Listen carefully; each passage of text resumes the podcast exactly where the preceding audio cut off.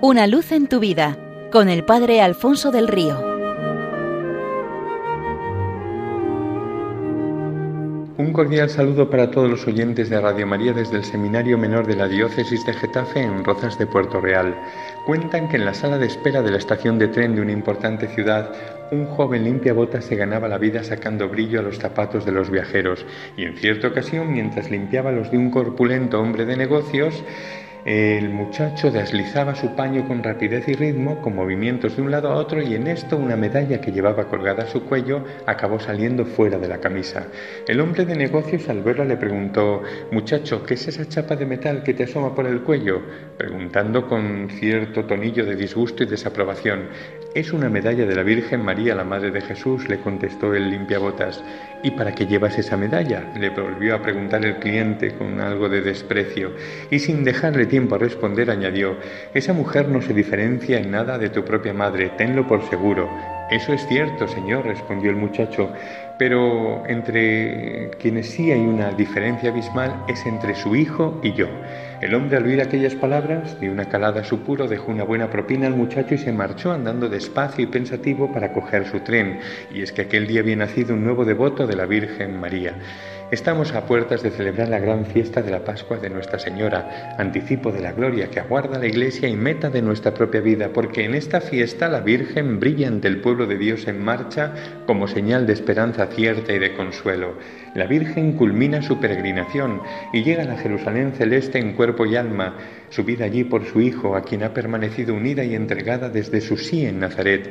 Aquel sí hizo posible que Dios entrara en nuestra tierra para abrirnos las puertas del cielo, que Jesús asumiera nuestra propia condición para compartir con nosotras su gloria. Y la primera en vivir en primera persona todo esto no podía ser otra sino la que lo hizo posible, poniendo toda su vida en juego para ello. Desde el cielo, junto a Jesús, sigue ejerciendo la misión de madre que Él le encomendó cara a nosotros. Desde allí resplandece como reina e intercede como madre. Su cometido ahora es procurar que entre su Hijo y nosotros no haya esa desemejanza de la que hablaba el limpiabotas, sino total identificación. En efecto, ver a la Virgen ya en la meta coronada de gloria nos lleva a preguntarnos por el camino que ella ha recorrido hasta llegar allí, y este es el de la plena identificación con el de su Hijo.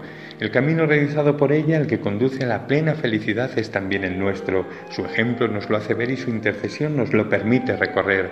Su tarea de madre no terminará mientras queden hombres y mujeres en esta tierra a los que cuidar, a quienes orientar hacia su Hijo y llevar hacia el cielo. El santo cura de Ars decía, yo creo que la Santísima Virgen María solo descansará al final de los tiempos, porque mientras dure el mundo se la necesita y se la llama por todas partes.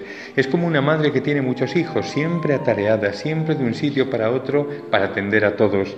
Y si el corazón de una madre es un abismo de bondad, el de la Virgen lo es de tal manera que los de todas las madres reunidos no serían sino un solo pedazo de hielo al lado del suyo.